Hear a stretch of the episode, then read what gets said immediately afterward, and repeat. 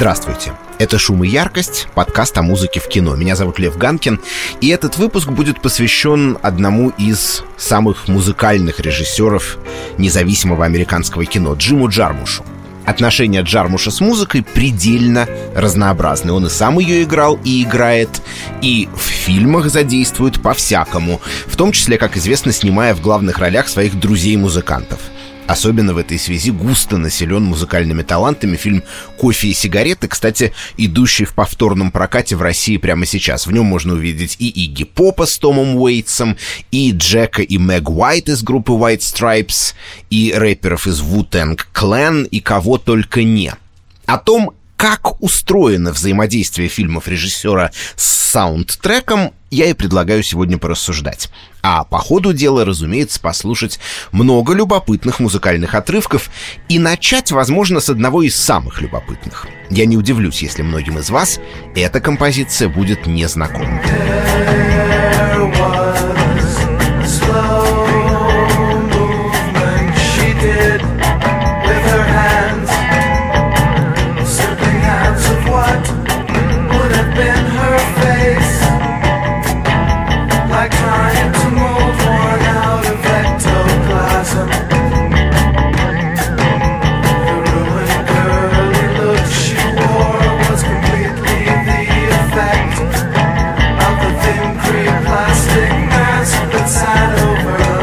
Допускаю, что некоторые синефилы из числа наших слушателей во время звучания этого трека стали судорожно копаться в памяти на предмет того, в каком же фильме Джима Джармуша он звучал.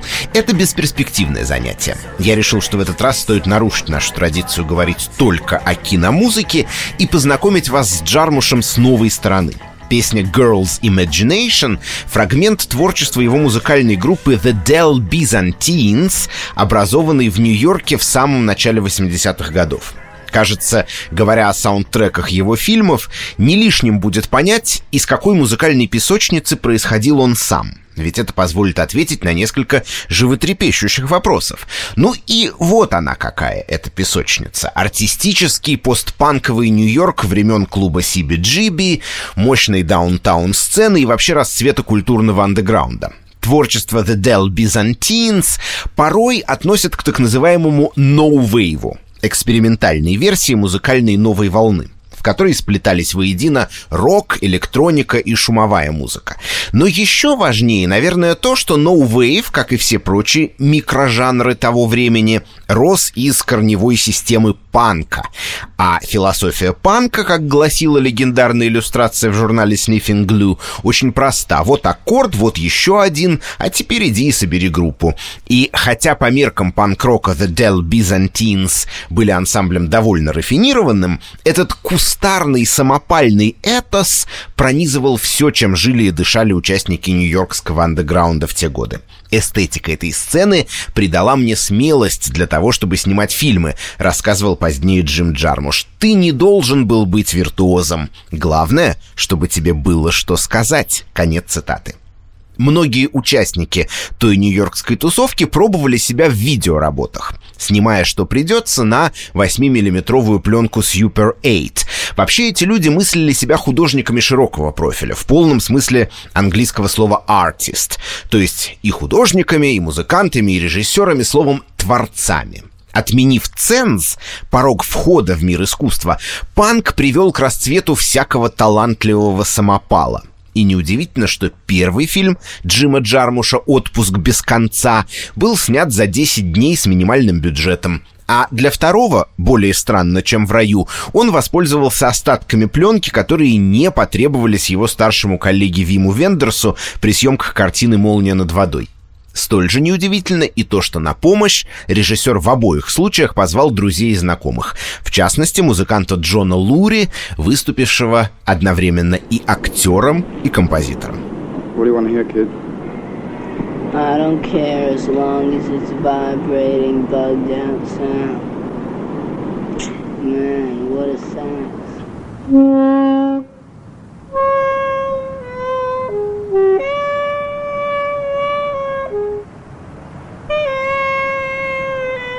Mm-hmm.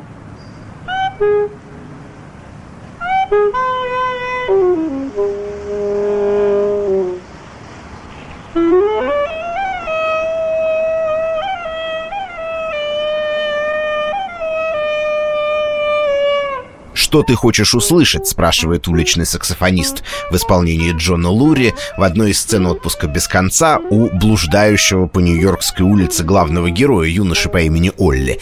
«Да неважно, главное, чтобы вибрировало», — отвечает тот. И Лури пускается в импровизацию, кстати, не совсем случайную. Первые три ноты его соло — взлет на октаву вверх и затем небольшой шажок в обратную сторону — повторяют мелодию знаменитой песни «Somewhere Over the Rainbow» из «Волшебника страны Оз».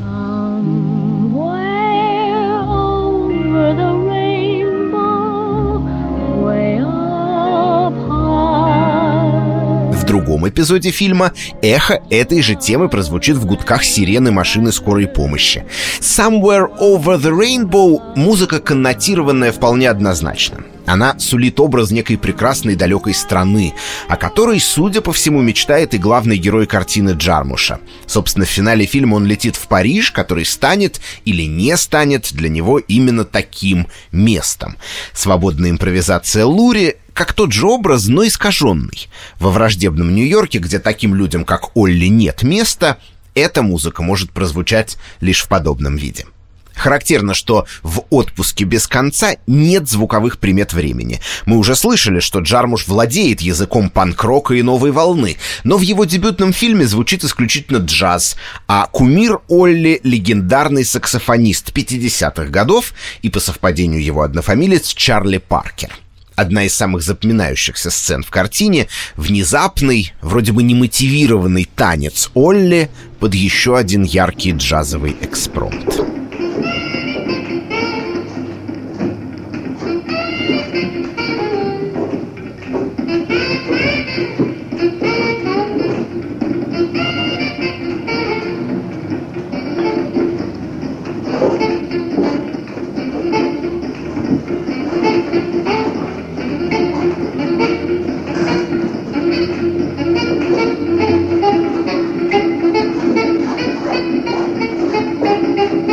Соответственно, Нью-Йорк начала 80-х оказывается чужд герою и в пространственном, и во временном отношении. Его идеальные жизненные координаты — это Париж и битники 50-х. Собственно, он на протяжении всего фильма находится, перефразируя Джека Керуака, «on the road», в дороге, бессмысленно перемещаясь по городу.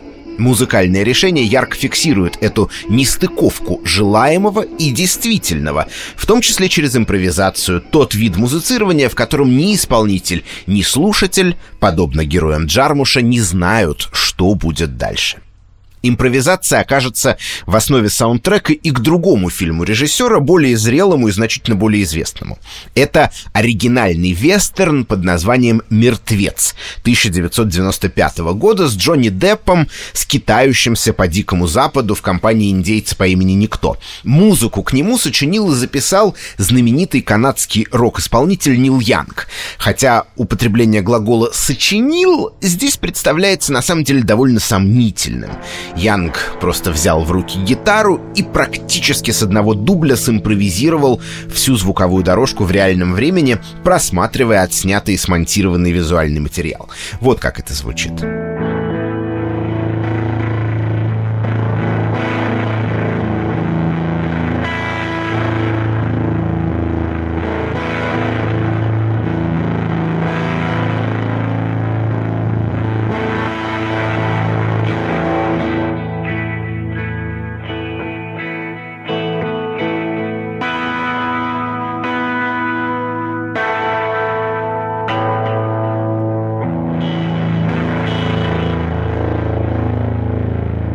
Между отпуском без конца и мертвецом совсем немного общего. Разный сеттинг, разное время, разные герои, разный сюжет. Но и там, и там есть тема скитания.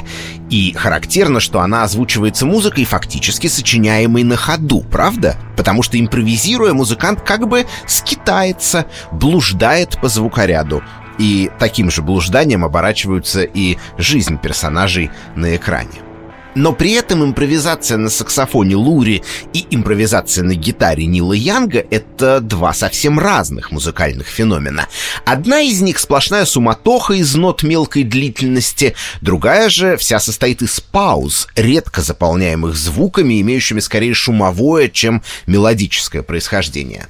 Это отголосок того, как не похожи друг на друга фильмы, в которых звучат соответствующие музыкальные отрывки. Первый происходит в декорациях Нью-Йорка. Отпуск без конца начинается с кадра, в котором видны снующие туда-сюда в час пик горожане. Второй — на суровых западных окраинах Америки. Музыка Лури и Янга вдыхает в визуальные образы Джармуша соответствующий темпоритм, о чем режиссер прекрасно осведомлен. «Музыка — это самая прекрасная форма искусства», — однажды сказал он. А фильм нравится мне тем, что он очень тесно связан с музыкой. В нем тоже можно нащупать определенный ритм. Это не то же самое, что читать книгу или смотреть на живописное полотно. Как и у музыки, у кино есть свои временные рамки — Поэтому они так близки друг к другу. Конец цитаты.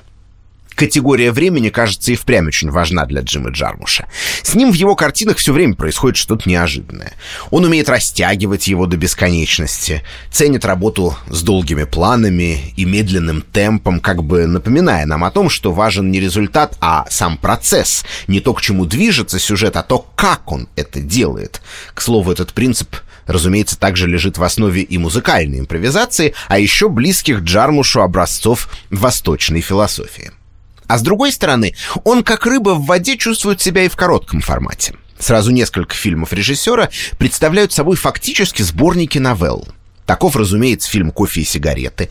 Но таковы, по сути, и «Ночь на земле», и «Таинственный поезд», ленты, в каждой из которых рассказывается 3-4, казалось бы, не связанные друг с другом истории – Впрочем, в действительности между ними, конечно, есть связь.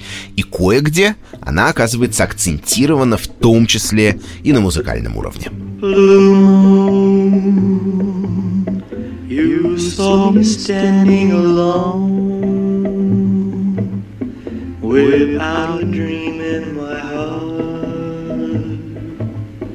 Without a love of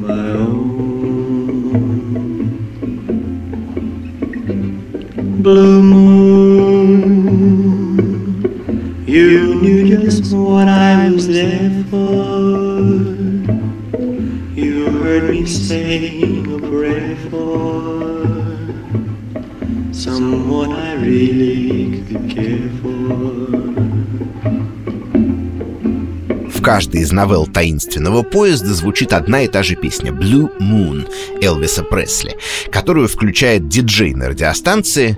Его голос на самом деле принадлежит Тому Уэйтсу. Причем одинаковый конферанс не оставляет сомнений в том, что в действительности герои каждого из фрагментов фильма слышат эту песню одновременно — то есть действие новелл развивается параллельно друг другу. Если осознать это, то сразу замечаешь и другие повторяющиеся из раза в раз детали. Например, короткую, вроде бы ничем не мотивированную, как это часто бывает у Джармуша, сцену диалога в лобби гостиницы. Кстати, метр Дотелли играет еще один музыкант, Скримен Джей Хокинс, до которого мы доберемся в этом подкасте чуть позже. То есть саундтрек позволяет режиссеру вновь сыграть в занятную временную игру. Снять как бы три разных короткометражных фильма, события в которых будут разворачиваться в одни и те же минуты, а потом объединить их все под одним заголовком.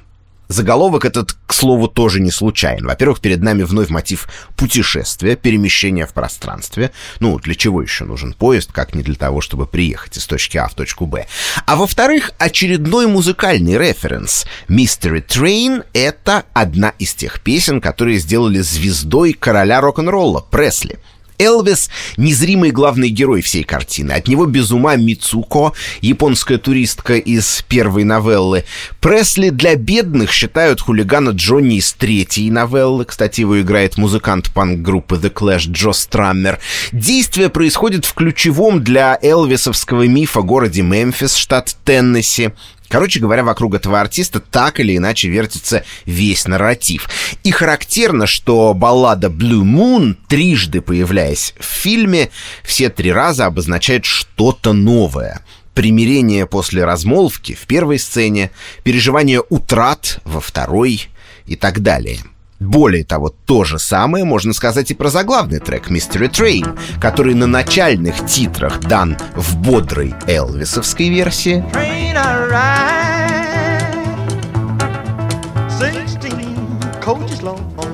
А на финальных в более задумчивом, блюзовом, авторском варианте певца Джуниора Ли Паркера.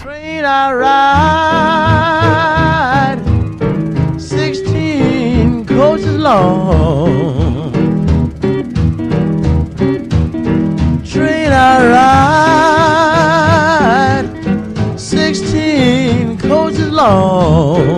Чем еще в этой связи хочется сказать?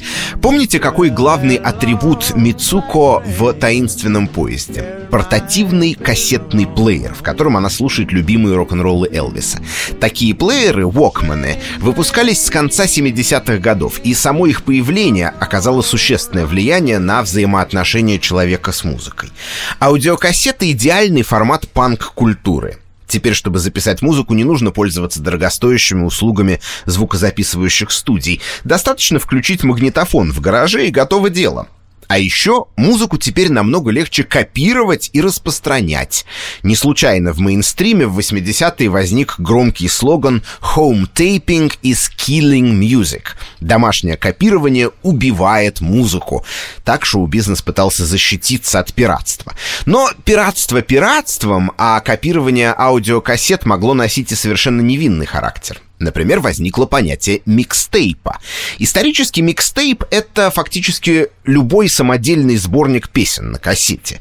Я, например, в юности записывал такие для симпатичных мне одноклассниц, и потом их им дарил. Наверное, не я один. Совпадение ли, что именно в 80-е с распространением кассетных плееров случился расцвет компилятивных саундтреков, то есть тех, которые состоят из уже существующих музыкальных произведений в авторском кино. Ленты Джармуша, а также Тарантино, Вонга Карвая, некоторых других режиссеров, о которых мы говорили в «Шуме и яркости», это своего рода микстейпы, компиляции музыкальных отрывков, дорогих сердцу того или иного создателя фильма. А поскольку на надерганы они не из одного источника, а отовсюду, человеческая жизнь длинна, на разных ее этапах, в разных ситуациях мы ценим разную музыку, то и звуки, оказывающиеся в пространстве кино, предельно неоднородны. Тут может быть и фри-джаз, и Элвис Пресли, и Нил Янг, и, например, Густав Малер. beautiful saddest songs ever written. I can I can almost hear it now.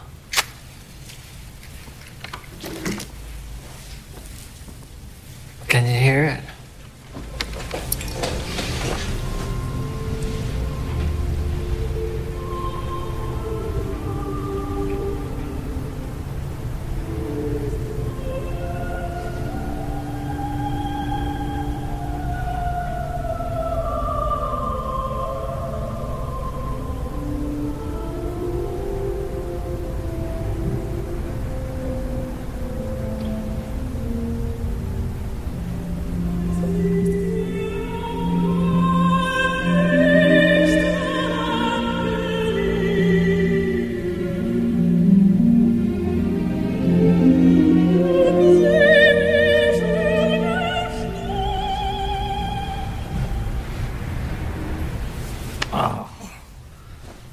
It's gone now.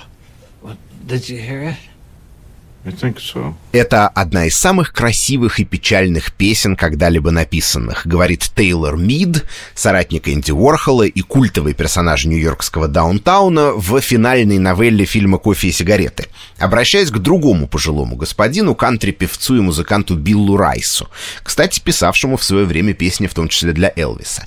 Несмотря на обилие ярких музыкальных личностей в кадре, «Кофе и сигареты» не самый насыщенный музыкой фильм Джармуша, но, как это всегда и бывает у режиссера, ее включения здесь неизменно символичны и не случайны.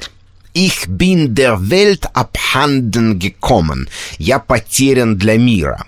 Эмоция, хорошо рифмующаяся не только с конкретной беседой двух мужчин преклонного возраста, но и со всей картиной в целом, в которой общающиеся люди в основном категорически не способны по-настоящему услышать и понять друг друга. Это, кстати, подчеркивается и на визуальном уровне, тем, что мы почти никогда не видим в кадре сразу обоих собеседников, да? Их снимают, говоря на операторском жаргоне, восьмеркой из-за спин друг друга. А дополнительно на это же намекает и выбор музыки для титров, с которой Джармуш повторил фокус из таинственного поезда. В начале и в конце фильма звучит одна и та же песня «Луи Луи», но в двух разных версиях. Сначала Ричарда Берри.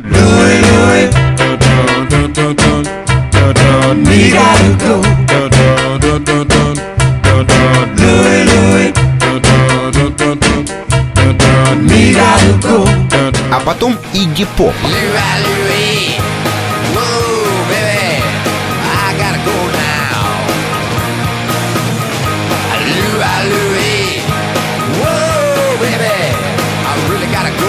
Почему этот выбор примечателен? Дело в том, что Луи Луи в каком-то смысле песня полимпсест. Ее оригинальная версия, как раз Ричарда Берри, это, в общем-то, проходной поп-хит на один сезон, стилистически ничем не выделяющийся из общего ряда популярных песен середины 50-х.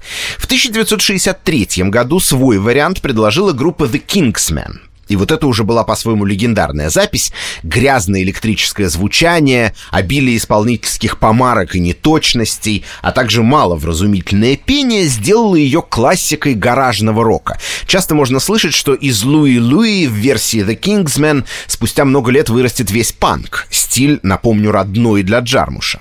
Но главное, что слова Луи Луи тут было практически не разобрать, отчего власти даже проверили песню на предмет обсценной лексики и всяких прочих аморальностей.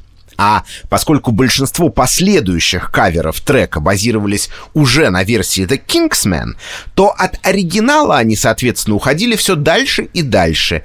А Игги Поп в начале 70-х довел этот процесс до логического завершения, намеренно изменив текст. Разумеется, у Ричарда Берри не было и не могло быть строчек, например, про коммунистов и капиталистов. И, с одной стороны, это круто, в этом и смысл каверов, да, чтобы новый вариант отличался от прежнего.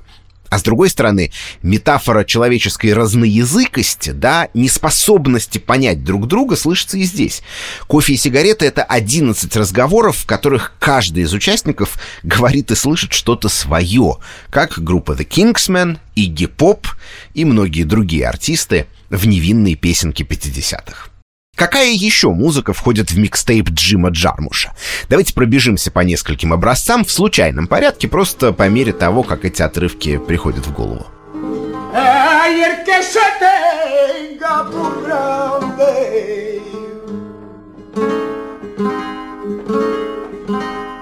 que se vaya al cementerio y lo que el mundo. Y verá lo que el mundo que un palmo de terreno. El que se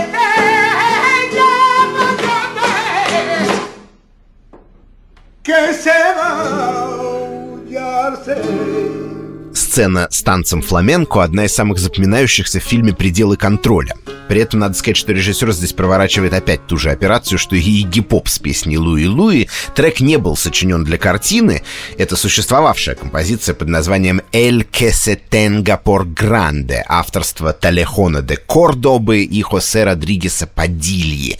Но к ней здесь прилагается новый текст — тот, кто думает, что он важнее других, должен отправиться на кладбище.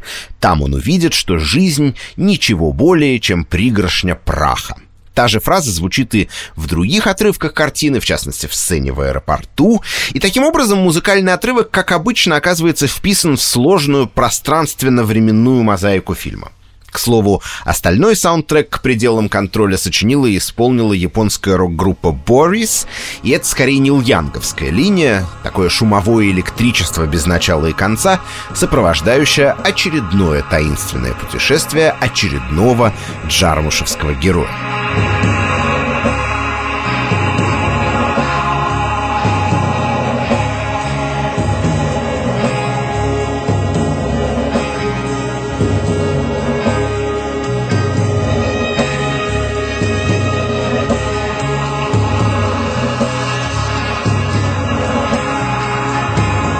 Стало быть, добавляем к пестрому списку музыкальных стилей, встречающихся в фильмах Джима Джармуша, фламенко и психоделический гитарный рок.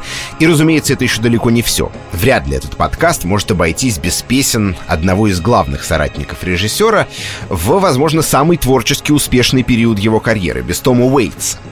Мы уже встречали его в эпизодической роли радиодиджея, объявляющего песню Элвиса Пресли. Но на самом деле этот момент в «Таинственном поезде» был своего рода иронической автоцитатой Джармуша и Уэйтса. Дело в том, что за пару лет до этого музыкант сыграл одну из главных ролей в фильме «Вне закона». И это тоже была роль радиоведущего. В одной из сцен, например, он артистично симпровизировал стандартный прогноз погоды из новостного выпуска для своего сокамерника в исполнении Джона Лури. Именно эта картина — несомненный бенефис Уэйтса Уэйтса как актера, а в ее саундтрек вошли две песни с его альбома Rain Dogs, в частности, Jockey Full of Bourbon.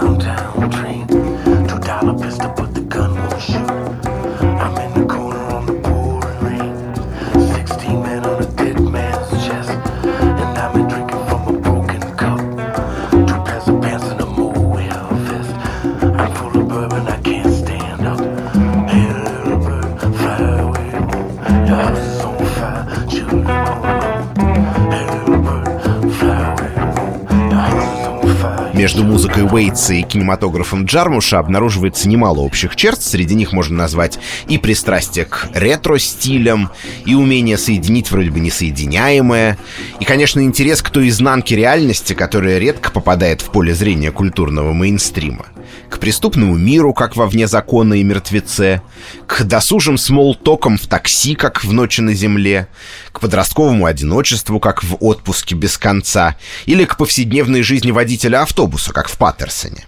Кроме того, сама ритмика уэйтсовских песен, вальсов, блюзов, цыганских романсов вполне рифмуется с неторопливым темпом большинства картин режиссера.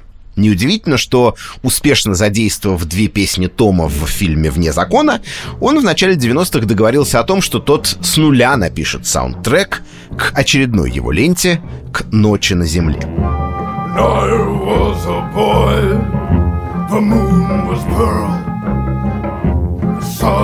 I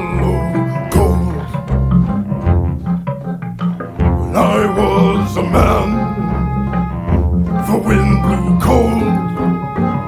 The hills were upside down.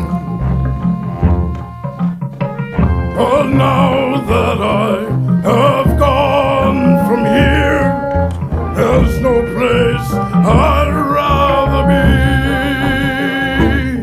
And afloat my chances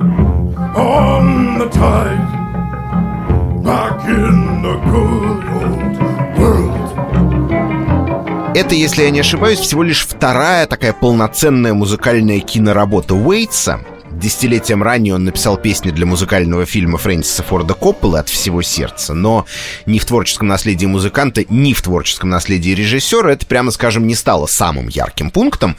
К картине Джармуша стилистика Уэйтса, оговоримся, правда, что и она изрядно изменилась за прошедшие годы, напротив, подошла идеально, что и демонстрирует композиция «Back to the Good Old World», прозвучавшая только что у нас в подкасте. Кстати, и она тоже, подобно Mystery Train и Louie Louie, звучит в фильме «Ночь на земле» дважды, в разных версиях. Том Уэйтс и его жена и соавтор Кэтлин Бреннан помечают их в трек-листе как «Gypsy» и «Waltz», то есть, можно сказать, в цыганском стиле и в стиле вальса. Ну, очевидно, разница между двумя вариантами композиции, ее такое превращение из ритмически бодрой вещи, в общем, в медляк, на звуковом уровне как бы иллюстрирует эмоциональную арку всего фильма от достаточно насыщенной, многословной, экстравертной сцены в Лос-Анджелесе до печального эпизода из Хельсинки. Back to the good old world. Назад в старый добрый мир. А куда именно? Можно ли конкретизировать, где и когда существовал этот мир? Боюсь, что нельзя. Джармуш сам конструирует его из тех культурных феноменов, которые попадали и попадают в его поле зрения. Так, например, в конце 90-х он впервые услышал эфиопский джаз — удивительную музыку, существовавшую в 70-е годы в этой африканской стране, в которой местные традиции причудливо скрещивались с модными заграничными звуками. Через несколько лет мир услышал сочинение пионера эфиопского джаза Мулату Астатке в фильме «Сломанные цветы». Эту музыку герой Билла Мюррея слушает в автомобиле, пока навещает своих бывших подруг в разных городах Америки.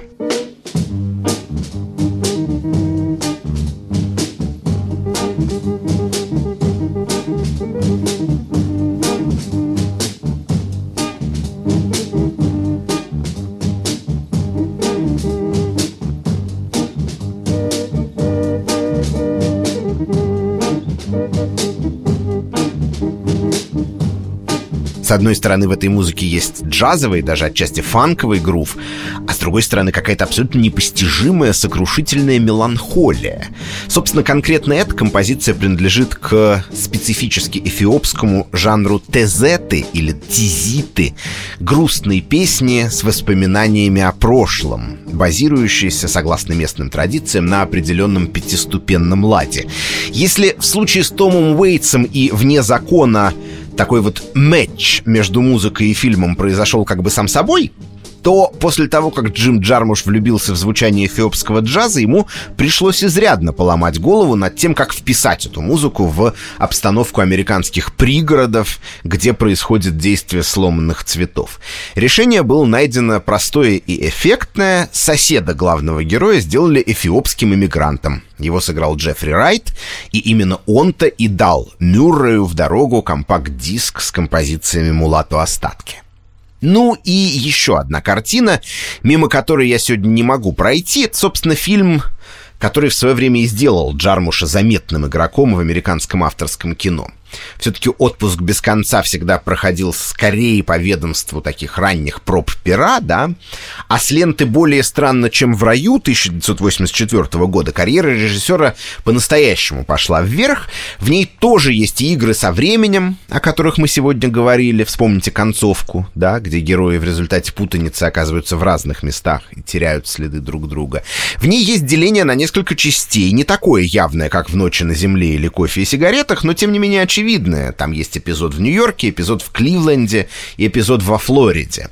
В ней, наконец, есть несколько планов, подчеркнутых в том числе и музыкальными средствами. Так, можно сказать, лейтмотивом героини Евы становится песня «I put a spell on you» Скримен Джей Хокинса. I put a spell on you.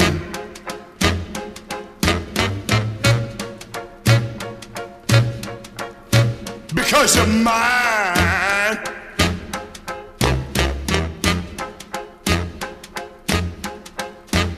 Stop the things you do.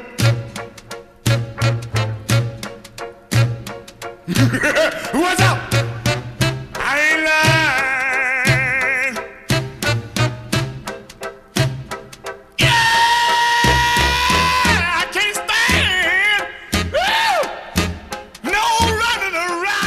Для Евы, юной венгерской девушки, песня «I put a spell on you» — это образ завораживающей ее Америки.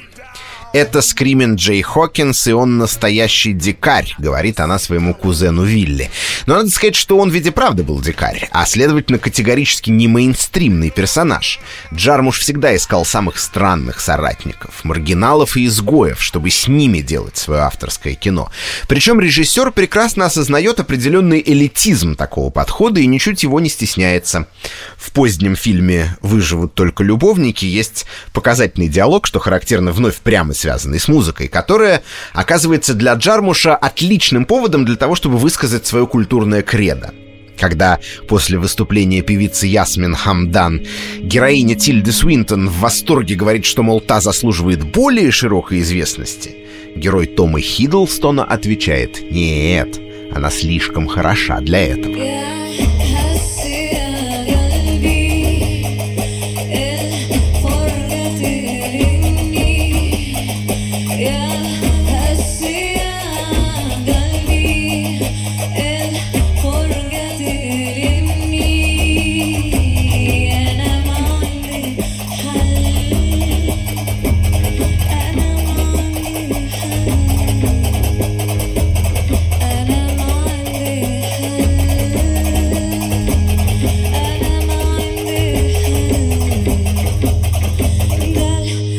Этот диалог можно с помощью такой вот элементарной функции copy-paste распространить практически на всех музыкальных соратников Джима Джармуша.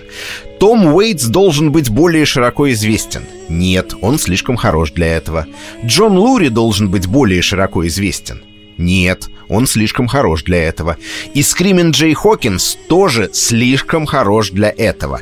I Put a Spell on You его единственный настоящий хит, во многом случайный, ставший таковым благодаря своей полной оторванности от контекста музыки 50-х годов и воспринимавшийся по горячим следам скорее комически.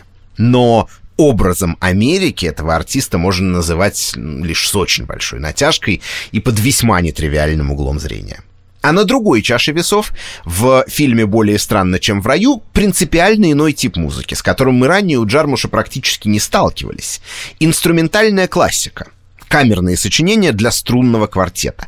По воспоминаниям участников процесса, источником вдохновения тут был Бела Барток, знаменитый венгерский композитор 20 века, апелляция к которому здесь возникала постольку, поскольку персонажи фильма имеют венгерское происхождение.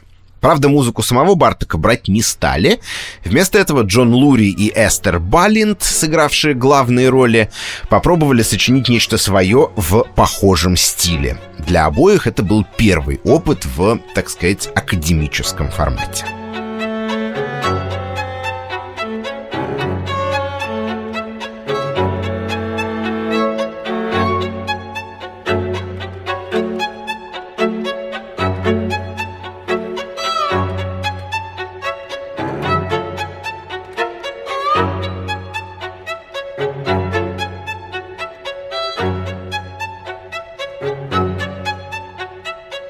Классика, рок, джаз и фламенко. Венгрия, Эфиопия, Испания, Америка.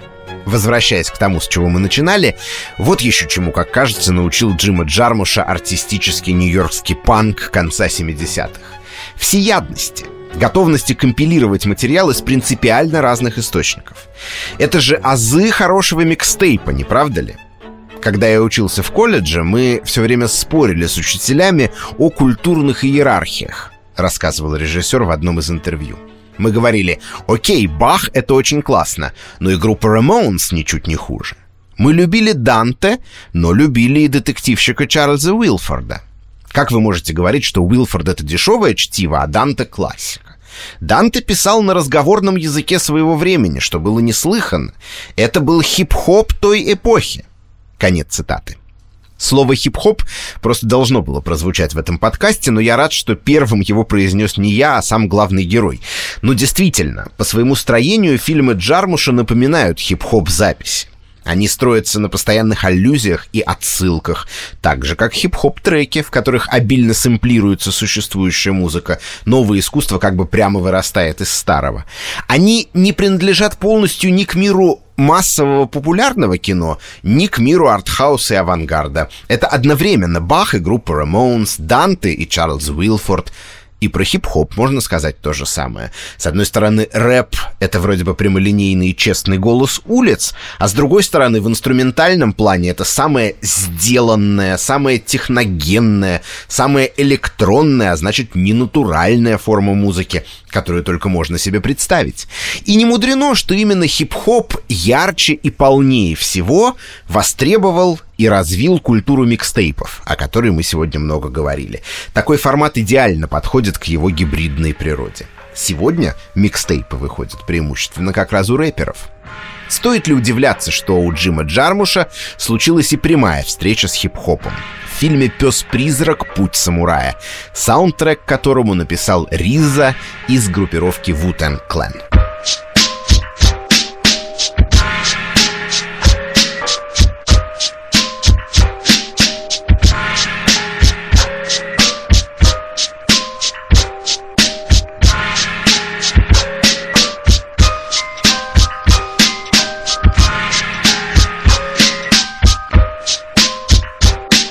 Это был мой большой прорыв, вспоминал Джармуш. Я и в предыдущих фильмах ссылался то на Чосера, то на Уолта Уитмена, но именно здесь я понял, что можно просто цитировать другие произведения, и это произошло благодаря моей любви к музыке. Я люблю всякую музыку, но бибоп, даб и хип-хоп в особенности открыты к цитированию. И они придали мне, нет, не храбрость, так нельзя сказать, но, в общем, они мне подсказали, не отталкивай разные вещи в сторону, только потому, что они происходят из других источников как я поступал раньше. Открой окна и запусти их внутрь, и не скрывай этого. Так что я не буду прикидываться и говорить, что все придумал сам. Наоборот, я хочу, чтобы все знали, кто авторы этих идей. Если кто-то увидит «Пса-призрака» и захочет после этого посмотреть фильмы Жан-Пьера Мельвиля, или Сейдзюна Судзуки, или «Выстрел в упор» Джона Бурмена, или прочтет «Дон Кихота» и все остальное, что я использовал, это будет просто отлично. Конец цитаты. А еще, это уже я от себя добавлю в список, ворота Расюмона Кутагавы и Курасавы, Симпсонов, японский кодекс воина 18 века Хагакуре и многое-многое другое. Коллаж — важный принцип искусства Джармуша, что неявно проявлялось в его фильмах уже с ранних лет, но начиная с «Мертвеца», где, напомню, главного героя зовут Уильям Блейк, и дальше через «Пса-призрака» к новейшим картинам, это стало уже заметно невооруженным глазом. И с одной стороны это восходит к панку, с его графическим стилем, часто представлявшим собой аппликацию разных буквенных вырезок, с музыкой Джона Лури или джармушевской группы The Del Byzantines, в которой рок-н-ролл монтировался с джазом, авангардом и электроникой и так далее. А с другой стороны рифмуется и с хип-хопом, особенно в версии таких мастеров сэмплинга, как Риза.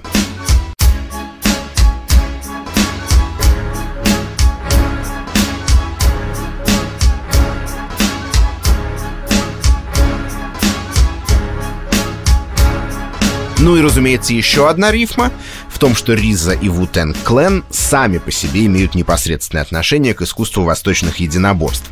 Это неотъемлемая часть их культурного мифа с момента образования группы. Поэтому вполне логично, что фильм, построенный вокруг самурайской культуры, оказывается озвучен именно таким саундтреком. Не говоря о том, что монотонные не меняющиеся ритмические и мелодические петли хип-хопа намекают на постоянные тренировки, которым должен посвящать себя воин, чтобы оставаться на высоте своего боевого искусства. Вот как в общих чертах устроена музыка к фильмам Джима Джармуша. И коль скоро начинали мы с композиции, которую он исполнял сам как музыкант, то и закончить хочется на той же ноте. Начиная с 2013 года саундтреки к картинам режиссера записывает музыкальная группа с его участием, которая называется Squirrel, но это пишется S-Q-U умляут R-L. Музыку она исполняет довольно разнообразную, от шумного и расхристанного рока до электронного эмбиента, но поскольку мы сегодня много говорили о кавер-версиях, о том, как песни превращаются в полимпсесты, в произведения, поверх которых новые авторы пишут и рисуют уже что-то свое, то закончить, я думаю, можно старинной композицией «Funnel of Love» Ванды Джексон в кавер-версии Squirrel из фильма «Выживут только любовники». И на этом все. С вами были Лев Ганкин и Джим Джармуш. Этот выпуск нам с Джимом помогали делать звукорежиссер Ильдар Фатахов, редактор Даулет Джанайдаров и продюсер Женя Молодцова. Счастливо и до встречи!